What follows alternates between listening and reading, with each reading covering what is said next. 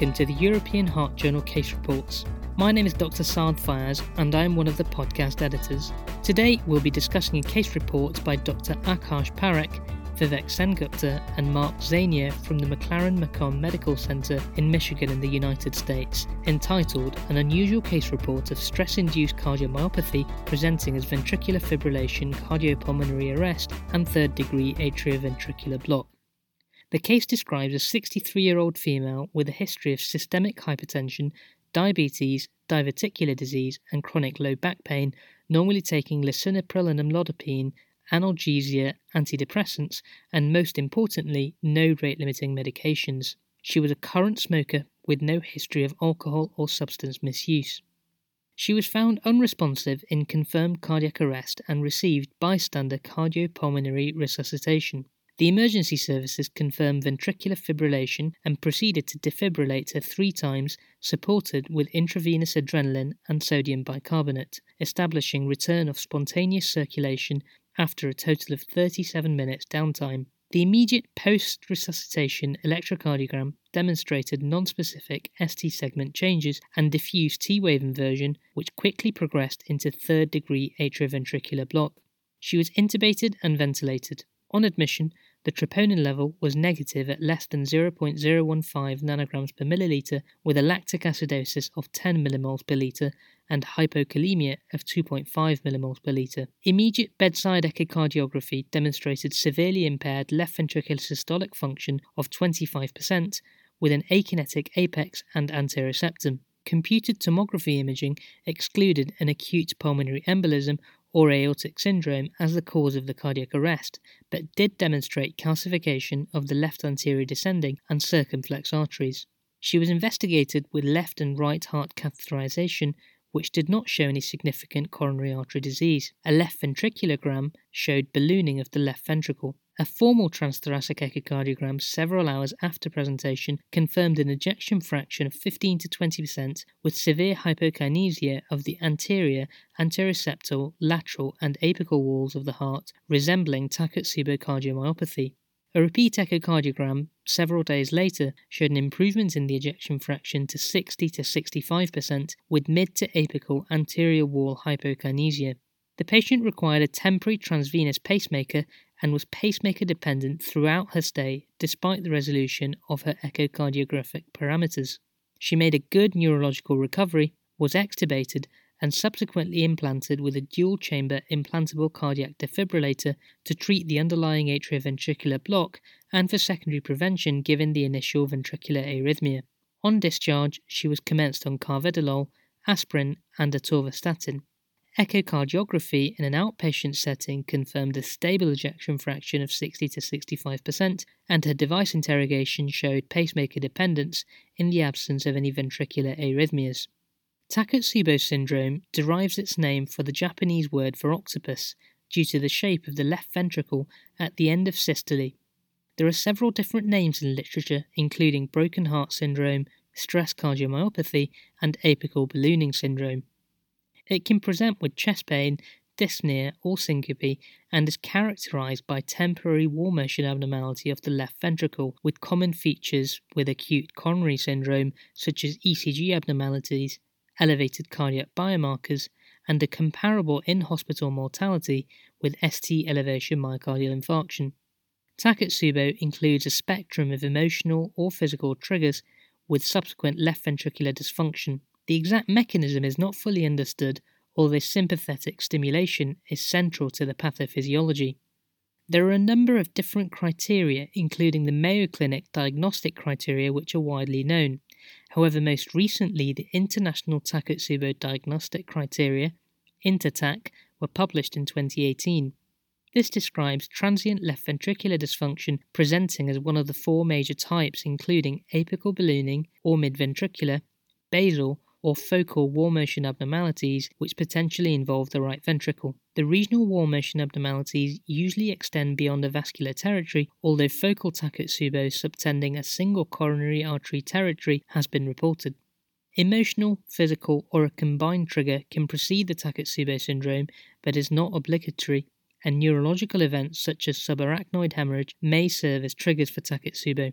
Additionally, new ECG abnormalities including ST segment elevation or depression, T wave changes, left bundle branch block, or QT changes may be expected, although again, rarely cases do exist without any changes. Cardiac biomarkers tend to be elevated, although a peak troponin is substantially lower compared to a classical acute coronary syndrome, and significant coronary artery disease should not necessarily contradict a diagnosis of Takotsubo. Furthermore, there should be no concurrent evidence of myocarditis. There is a predilection towards postmenopausal women, and it should be noted that acute coronary syndrome itself may be a trigger for Takotsubo. The European Society of Cardiology proposed a diagnostic algorithm for Takotsubo. Patients with ST elevation should undergo an invasive coronary angiogram on an emergent basis with left ventriculography to exclude myocardial infarction. In patients without an ST elevation, the InterTAK diagnostic criteria score can be used with a higher score more suggestive of Takotsubo. We briefly outlined the ECG changes associated with Takotsubo, and like acute coronary syndrome, the ECG changes in Takotsubo show temporal evolution. Initially, there is resolution of ST segment elevation if this is present, followed by progressive T wave inversion and QT interval prolongation. Subsequently, there is gradual resolution over days to weeks. The ECG findings are influenced by the geographic pattern of the ventricular changes, whereby T wave changes are associated with the presence of myocardial edema and may persist for several months even after LV contractile recovery. QT prolongation is a substrate for Torsades de Pointes ventricular tachycardia and may be a prognostic marker for sudden cardiac death. Currently, coronary angiography with left ventriculography is considered the gold standard diagnostic tool to exclude or confirm Takotsubo. Echocardiography is used to assess changes in left ventricular function and regional wall motion abnormalities and identify the complications of Takotsubo, including left ventricular outflow tract obstruction and mitral regurgitation. CT coronary angiography can be utilized if there is a contraindication to invasive assessment, and cardiac magnetic resonance imaging in the subacute phase can be used to quantify ventricular function and characterize myocardial tissue. Specific cardiac magnetic resonance criteria for Takotsubo have recently been developed to aid diagnosis. Takotsubo was generally considered a benign and reversible disease, although cardiogenic shock and death is comparable to acute coronary syndrome. The hemodynamic and electrical instability in the acute phase exposes patients to a risk of serious adverse outcome in up to 1 in 5 patients, and therefore warrants close monitoring and early intervention. Parameters which predict adverse outcome include physical triggers such as a neurological event, an initial troponin greater than 10 times the reference limit, and a presenting ejection fraction of less than 45%. Furthermore, male patients have a threefold increased rate of death and major adverse events, usually due to concurrent underlying critical illness. Complications include cardiac death, pump failure, sustained ventricular tachycardia or fibrillation, and advanced atrioventricular block. These arrhythmias coincide with anterolateral T wave inversion and QT prolongation beyond 500 milliseconds, with pause dependent torsade de Pointes degenerating into ventricular fibrillation. Longer term data is scarce, however, some data suggest the long term outcome of Takotsubo is similar to that of patients with coronary artery disease. Patients who survive the initial event may have a second event in approximately 5% of cases, mostly occurring anywhere between 3 weeks and 3.7 years from the index event. The triggering event and ballooning pattern may differ during the event recurrences.